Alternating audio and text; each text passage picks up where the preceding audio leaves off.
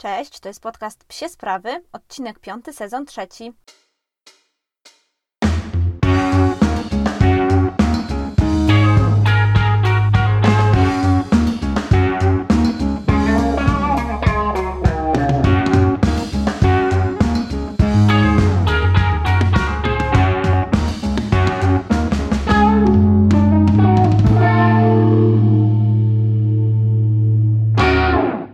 Jak pewnie widzieliście na naszych e, Insta Stories, ostatni weekend spędziliśmy bardzo aktywnie, taki przedłużony weekend.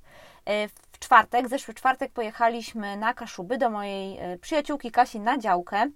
Nie będę może Was tutaj już zanudzała jakimiś mega długimi relacjami z tego wyjazdu, bo pewnie widzieliście je na naszym Instagramie, na naszych Insta Stories. To tylko Wam powiem, że Kaszuby to jest naprawdę piękne miejsce.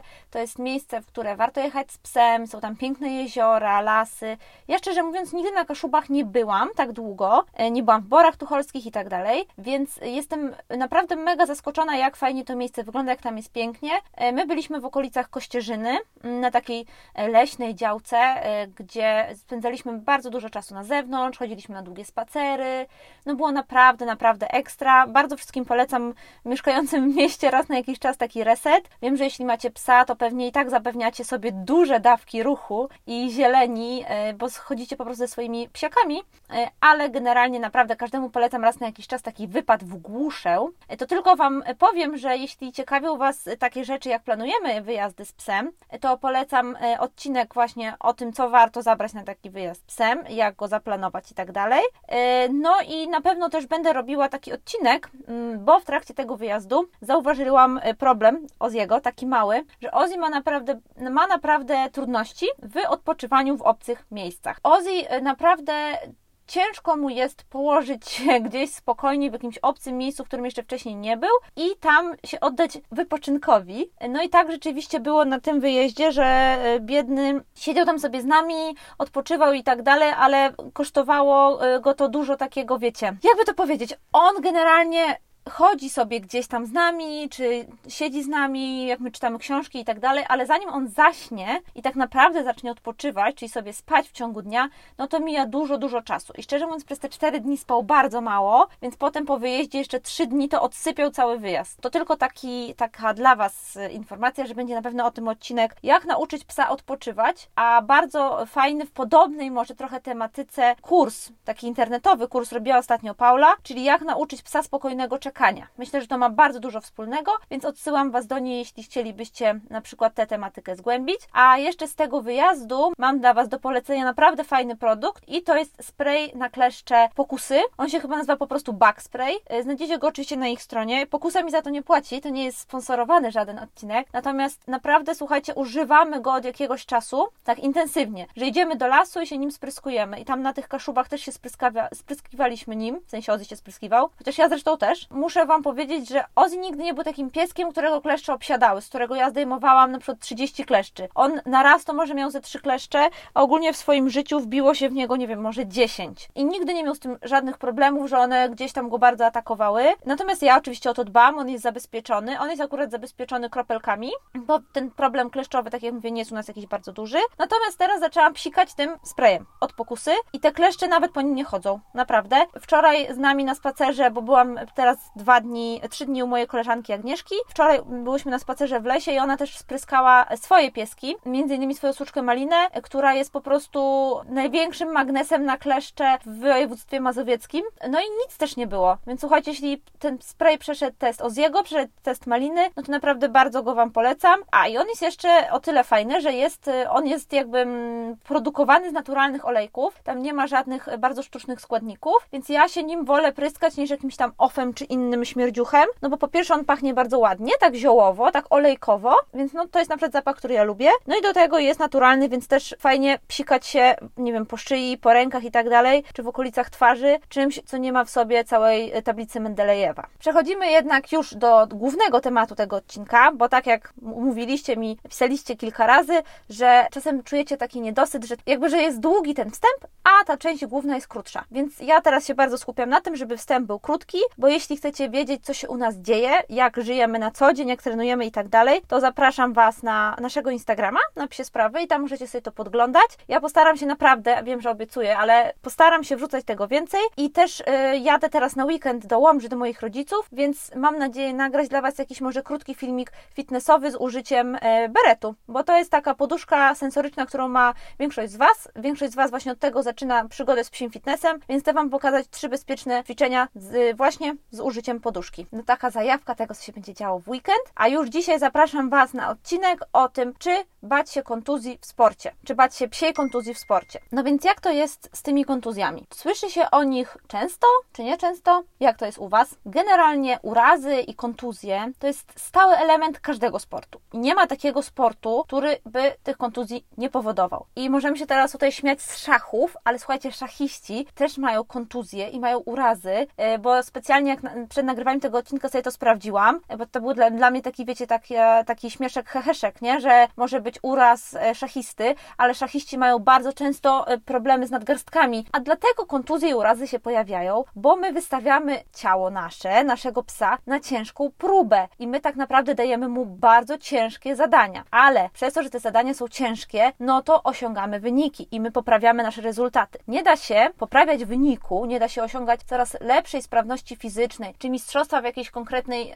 dziedzinie, dyscyplinie, czyli nawet nie da się rozwijać naszych elementów naszego ciała bez poddawania ich wyzwaniom, bez e, jakby też naciągania tych granic naszego ciała. E, więc no zdarza się naszemu ciału i ciału naszych psów e, buntować i zdarza się pokazywać, ok, tego było za wiele. Ja nawet Wam powiem, że ja od jakiegoś, to znaczy tak, ja jogę ćwiczę od bardzo, bardzo dawna, mm, od kilku ładnych lat i zwykle ćwiczyłam ją tak dosyć, powiedzmy, regularnie. Od półtora miesiąca ćwiczę codziennie i właśnie na przykład wczoraj próbowałam zrobić coś, co wiedziałam, że okej, okay, no jeszcze tego nie umiesz zrobić, tak rozciągnąć się po prostu w jedną stronę ręką i już moje ciało powiedziało, o nie, nie, w ogóle zapomnij, to nie jest ten moment. Pewnie zastanawiacie się, jak to jest, że u psów, czy pies nam pokazuje, okej, okay, no to zaraz będzie kontuzja, to będzie uraz, nie rób mi tego. No tak nie jest i zaraz sobie porozmawiamy trochę dlaczego. Ale najpierw chciałabym Wam powiedzieć, zanim zaczniemy mówić o kontuzjach, że te kontuzje nie są aż takie straszne i przede wszystkim trzeba myśleć sobie o takich trzech aspektach. Pierwszy, jak wiecie, u mnie aspekt, ulubione słowo w moim podcaście, pojawia się zawsze, bo ja mam wszystko zawsze rozpisane w punktach. Więc punkt pierwszy. Pamiętajcie, jeśli chodzi o sporty, jeśli patrzycie na sporty psie i nie znacie ich wcześniej, na przykład jeśli przyjeżdżacie pierwszy raz na zawody flyballowe, bardzo Wam polecam, jeśli już wrócą i będą, to że to, co widać, nie zawsze wygląda tak źle w rzeczywistości. Czyli jak Wy przyjeżdżacie pierwszy raz na zawody flyballowe, pamiętam jak ja przyjechałam i patrzyłam, jak te psy biegną przez te hopki i odbijają się od tego boksu i potem jeszcze wracają przez te hopki i wieszają się na tym szarpaku, to ja sobie pomyślałam, o matko boska, co ci ludzie robią? Co oni w ogóle wyprawiają? Co te psy, przecież te psy się pozabijają. Pamiętajcie, że to nie jest tak, że ten pies dostaje zadanie, którego nie jest w stanie wykonać i że on się tego nie uczył, co tutaj robi. I oczywiście zdarzają się takie przypadki, gdzie ta zasada się nie sprawdza i zdarzają się psy na przykład we frisbee, które skaczą tak wysoko, że rzeczywiście jest to dla nich kontuzjogenne i że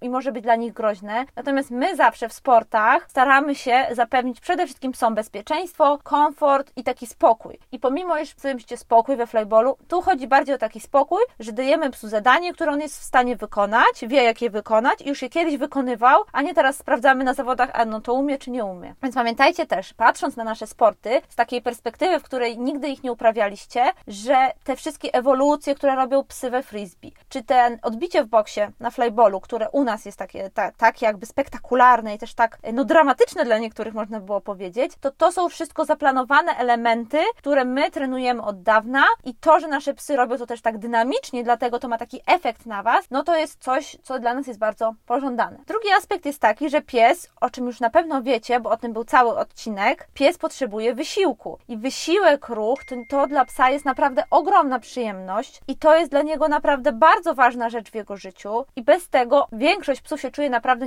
nieszczęśliwymi. I pamiętajcie też, że ciało psa zostało powołane do ruchu. Pies to nie jest gąsienica, która ma się poruszać wolno po liściu, tylko to jest zwierzę, które miało przemierzać olbrzymie rejony, olbrzymie terytoria w poszukiwaniu jedzenia. Ja też chciałabym Wam powiedzieć coś, o czym może nie wiecie, że pies to jest po prostu doskonała maszyna do biegania. To jest doskonała maszyna do wysiłku fizycznego. To nie jest człowiek, któremu strzykają kolana, boli go kręgosłup i tak dalej. Oczywiście może się tak zdarzyć Natomiast pies to jest taka istota, której wszystkie po prostu mechanizmy w ciele, wszystkie te elementy w psim ciele są tak doskonałe, są tak doskonale zbudowane, oprócz jednego, o którym powiem potem. Naprawdę to jest dla mnie niesamowite i w tych wszystkich książkach, które czytam teraz o, o jakby o psach, o ich ruchu i tak dalej, to to jest taki wniosek, który się przewija we wszystkich badaniach naukowych. To jest naprawdę, naprawdę wspaniałe, jak te psy są zbudowane do ruchu. I musicie wiedzieć, że budowa ciała psów, ja teraz tego nie opowiem tak dokładnie, naukowo, jakbym chciała, ale mam nadzieję, że ważniejszy jest wniosek, powoduje to, że w ruchu pies ma jakby w swoim ciele zwrot energii, którą wkłada w ten ruch. Wiecie o co chodzi? Naenergetyzowuje swoim ruchem. To też jest ciekawe, to myślę, że to wszystkie osoby, które myślą, że jeśli będą ze swoim fafikiem chodziły 600 razy wokół bloku, a będą mu dawać e, dwa razy więcej jedzenia niż powinien jeść, to ten fafik schudnie. Otóż nie, bo pies na ruch zużywa jedynie 20% swojego dziennego bilansu energetycznego. To chodzi o to, że pies jest w stanie spalić maksymalnie 20% tej energii, którą gdzieś tam przyjął w pożywieniu na przykład. Więc jak sami widzicie, tutaj podstawą, jeśli chodzi o zachowanie dobrej linii psów, jest niestety żywienie. Ruch jest oczywiście mega ważny, ale żywienie jest tutaj kluczem. Te wszystkie jakby wnioski sportowe, one oczywiście są ważne i są absolutnie adekwatne do większości psów, natomiast musicie pamiętać, że stety, niestety, ja nie lubię tego oceniać, zostały stworzone w trakcie wielu, wielu lat różne rasy psów, którym jednak ten ruch nie służy i u których te kontuzje, urazy mogą być spowodowane nie tylko przeciążeniem takim, że rzeczywiście te, to, co Wy zaproponujecie temu psu będzie za trudne, ale po prostu jego budowa mu na to nie pozwala i nie pozwala mu odbywać na przykład długich wycieczek, długich marszy, nie pozwala mu startować w sporcie. I to też nie jest tak, że każdy przedstawiciel tej rasy oczywiście będzie miał problemy, ale ryzyko jest naprawdę duże. I tutaj pewnie, jak się spodziewacie, mówię o bulldogach francuskich i o tych wszystkich rasach krótkopyskich ze spłaszczonymi noskami i z taką, a nie inną budową Wiem, że jest dużo tych psów w sportach i one sobie świetnie radzą i się dobrze czują, natomiast myślę, że tutaj obciążenie genetyczne i obciążenie tą budową ciała, bo to jest, no niestety, sorry, pewnie buldo- y, miłośnicy bulldogów francuskich nie będą mnie za to kochać. Ja uważam, że to są fajne psy, bardzo inteligentne, bardzo kochane, które mają w sobie ogromne pokłady czułości, miłości do człowieka, natomiast ich budowa jest wynikiem jakiegoś błędu. I to jest wynikiem naprawdę, to się tak, słuchajcie, mm, chyba mówi przerasowienia, tak? Ale no nie o tym cię miał być temat, że bulldogi francuskie to są biedne pieski, bo mają zwykle naprawdę świetnych właścicieli, którzy się nimi wspaniale zajmują. No dobrze, to może przejdźmy do najważniejszej części tego odcinka, czyli do tego, jak w ogóle unikać tej kontuzji. No bo chyba ta prewencja dla nas wszystkich jest zasadniczo najważniejsza, jest dla nas takim głównym tematem, no bo wszyscy chcemy, żeby te nasze pieski uniknęły tej kontuzji. Ja Wam powiem, że ja przeszłam z Ozim dwa razy już kontuzję i to była dwa razy ta sama kontuzja, więc ja na przykład już się trochę stresuję, że ona gdzieś tam będzie powracała i to był ten niesławny mięsień biodrowo-lędźwiowy, czyli iliopsas e, lub iliopsas, e, różnie słyszałam jak to ludzie mówią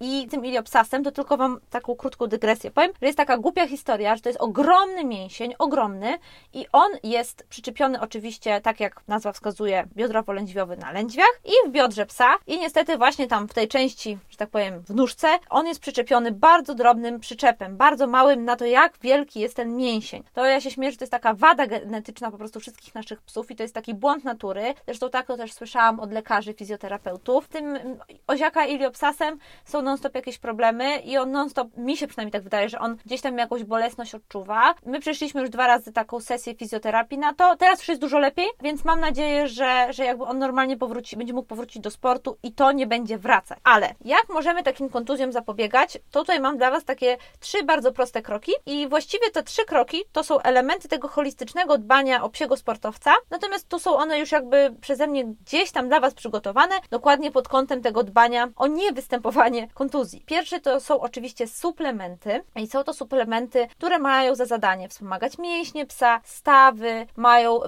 wspomagać także psa w trakcie startu, przed startem, w sezonie, poza sezonem. Jeśli macie już psiego sportowca, musicie przyzwyczaić się do tego, że on jest suplementowany cały rok. Pies powinien być suplementowany cały rok. Oczywiście są na ten temat różne zdania i dużo ludzi na przykład nie suplementuje psów, takich zdrowych psów sportowych w trakcie jego, w trakcie ich jakby w ogóle okresu treningowego, przedtreningowego, na przykład y, preparatami wspomagającymi tak prewencyjnie stawy. Ja to na przykład robię, ale wiem, że dużo osób tak nie robi, są różne szkoły i tak dalej. Uważam, że żadna nie jest zła, każda ma swoje plusy i minusy. Jeśli chodzi o suplementy, to oczywiście, jak pewnie się spodziewacie, zrobimy o tym oddzielny odcinek i kilka osób już mnie o to prosiło i pytało, więc to na 100% weź, będzie. Jeśli chodzi o suplementy, to najważniejsze jest oczywiście systematyczność. I najważniejsze jest to, żeby dbać o to, żeby to było dopracowane, opracowane też specjalnie dla waszego sportowca, zgodnie z specyfiką waszego sportu, zgodnie też z wiekiem psa, z jego kontuzjami, z chorobami, który, które przeszedł. Pamiętajcie też, wybierając suplementy,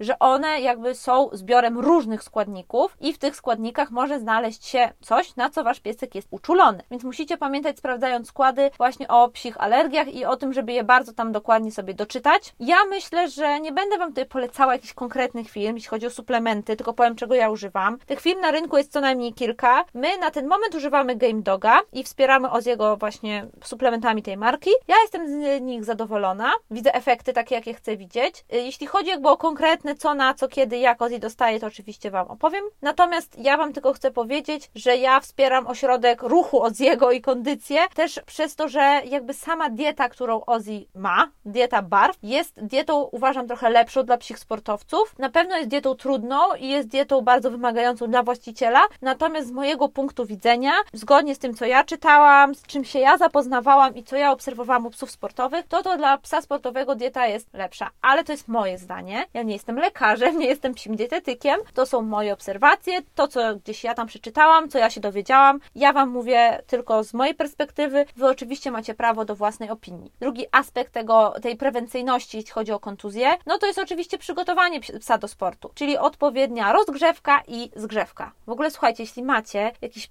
pomysł na dobre słowo, na angielski cool down, który nie, nie brzmi jak zgrzewka Coca-Coli, no to dajcie znać, bo ja nie znalazłam i też rozmawiałyśmy na tym kursie psiego fitnessu z Paulą o tym, że to jest mega śmieszne słowo, ale no pasuje, no zgrzewka, tak? Cool down. Natomiast no brzmi dziwnie, więc szukamy lepszego odpowiednika, czekam na pomysły, może nagrodzimy jakoś najlepszy pomysł. Rozgrzewka to jest, słuchajcie, temat rzeka. Każdy trener ma swoje zdanie na ten temat. Ja to mega szanuję, no bo dzięki temu możemy zderzyć te opinie i wymyślić wspólnie coś, co ma gdzieś tam dla naszych piesków największy sens. Ja akurat, jeśli chodzi o rozgrzewkę, to łączę sobie różne elementy, które dostałam od różnych osób. Nie wymyśliłam na przykład sama tej zgrzewki, rozgrzewki i to też Wam na pewno będę chciała pokazać, jak to wygląda i o niej opowiedzieć. Takie kilka aspektów dotyczących samej rozgrzewki. Przede wszystkim musimy sobie się zastanowić przed danym treningiem, bo nasze jednostki treningowe wyglądają różnie. Czasem ćwiczymy tylko jeden element, czasem ćwiczymy cały na przykład tor, czasem ćwiczymy sekwencję elementów, więc przed każdym treningiem tak naprawdę powinniśmy zastanowić się, jakie elementy sportu naszej dyscypliny ćwiczymy tym razem i czego one wymagają od mojego psa. Jakie partie mięśni będą pracowały, jakie umiejętności będą wchodziły w grę, jakie zadania stawiam przed moim psem, ale też jak długi będzie trening, ile pies na przykład będzie miał wejść, jeśli będzie miał odpoczynek gdzieś tam w trakcie i tak dalej.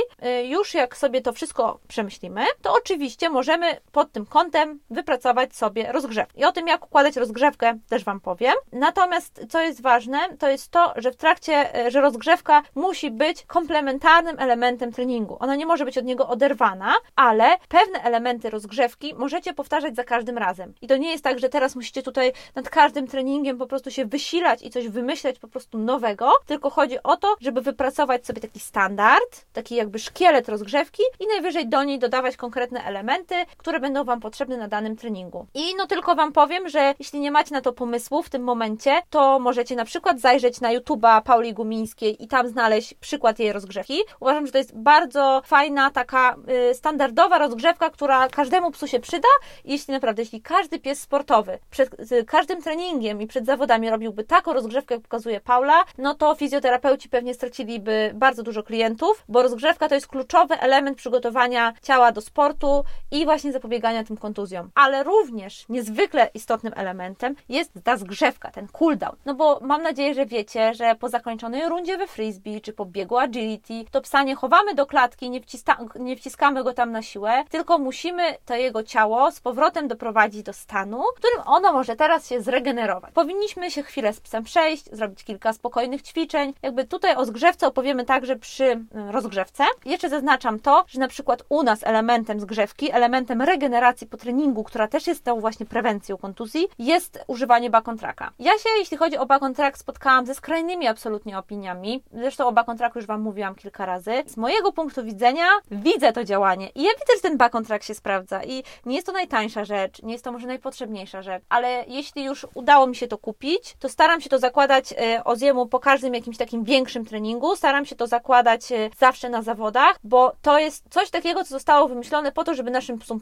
psom pomóc i nawet jeśli ten efekt ma być mały, no to lepsza mała pomoc niż żadna. Przynajmniej ja mam takie zdanie, możecie jakby tutaj się ze mną kłócić, zapraszam serdecznie, ja się bardzo lubię kłócić, nie no żartuję oczywiście, lubię po prostu wymianę argumentów na temat bakontraka, bo wiem, że są bardzo, bardzo różne, więc dawajcie znać. I ostatni już element to jest oczywiście psi fitness. Wy sobie tak myślicie, no co ona se tu gada, przecież psi fitness to jest aktywność fizyczna, a my tu gadamy o w ogóle prewencji kontuzji. No więc właśnie, chodzi o to, że fitness to nie jest tylko trening szybkości, skoczności, to nie jest tylko trening siły, ale to jest niezwykle istotny trening koordynacji. I te wszystkie ćwiczenia, niekoniecznie super, które często widzicie na Instagramie, e, w których psy balansują na różnych przedmiotach i których muszą, w których, im, w których ich, ich jedynym zadaniem jest jakby utrzymanie swojego ciała w pozycji, to są właśnie ćwiczenia koordynacji. No i w czym one pomagają? One pomagają na przykład w tym, że jak macie szalonego borderka, który skacze mega wysoko do frisbee, bo umi i chce, i potem on tymi łapkami spada na ziemię, to żeby jego ciało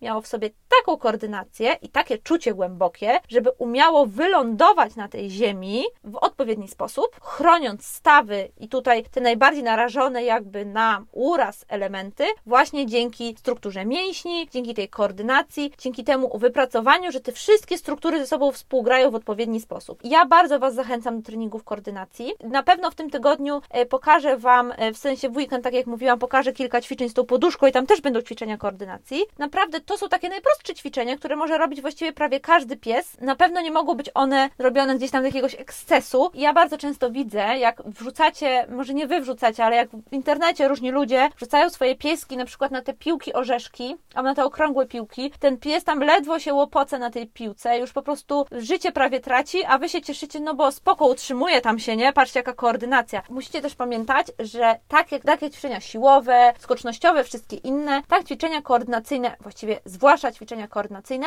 powinny być opracowane przez specjalistę. I ja wiem, że jest bardzo dużo ćwiczeń, które możecie wykonywać w domu, one są bezpieczne, sami je sobie wymyślicie fajnie. Natomiast jeśli już wymyślacie coś, co od psa wymaga naprawdę bardzo dużo, chociaż skonsultujcie to z kimś, kto ma na ten temat jakieś tam pojęcie. No dobra, mam nadzieję, że trochę pomogłam Wam przezwyciężyć lęk przed kontuzjami w psich sportach. Wiem, że to jest też tak, że jeśli już raz ta kontuzja wystąpiła, ciężko Wam wyrwać z głowy tę myśl, że ojejku, zaraz on się znów przeciąży, zaraz znowu będzie miał problemy z tym palcem, albo z tym, albo z tamtym. Ja mam dokładnie to samo. Ja o tym iliopsasie, oziaka to myślę i myślę po prostu jak jakaś wariatka i oglądam go tam i powiem Wam, na przykład ostatnio jak jakby wyczaiłam, że ma kontuzję, to pamiętacie, że ja zauważyłam tylko to, że on się iska po boku, nie? No i teraz za każdym razem, jak ten biedny pies się iska po boku, to ja myślę tylko o tym iliopsasie. A on się czuje dobrze, biega, skacze, wszystko jest ok. Natomiast wiem, że z tą kontuzją się ciężko żyje, z tą kontuzją, która już wystąpiła. Dlatego właśnie ta prewencja, to dbanie o psa, suplementowanie, ćwiczenia, przygotowanie do startu, do sportu są tak istotne. Jeśli my o to zadbamy, nawet trochę jeśli przesadzimy z tym, jeśli nasza ta rozgrzewka będzie nawet trochę za długa, albo jeśli rzeczywiście te ćwiczenia koordynacyjne będziemy robić na przykład, a będziemy rezygnować gdzieś tam z siłowych i innych ćwiczeń, to też jest tak, że ten nasz pies będzie naprawdę bardzo dobrze przygotowany i nie jesteśmy w stanie, wydaje mi się, oprócz suplementów, no bo suplementami możesz przesadzić, to z tym dbaniem o jakby takie solidne przygotowanie naszego psa przesadzić. Myślę, że każdy z nas może tutaj sobie odpowiedzieć na pytanie też, jak on by się chciał czuć przygotowany, gdyby sam uprawiał sport. No i tak traktujmy swoje psy, jak ze wszystkim, prawda? No dobra, mam nadzieję, że podobał się Wam ten odcinek. Jeśli macie jakieś pytania, dawajcie znać. Do usłyszenia za tydzień.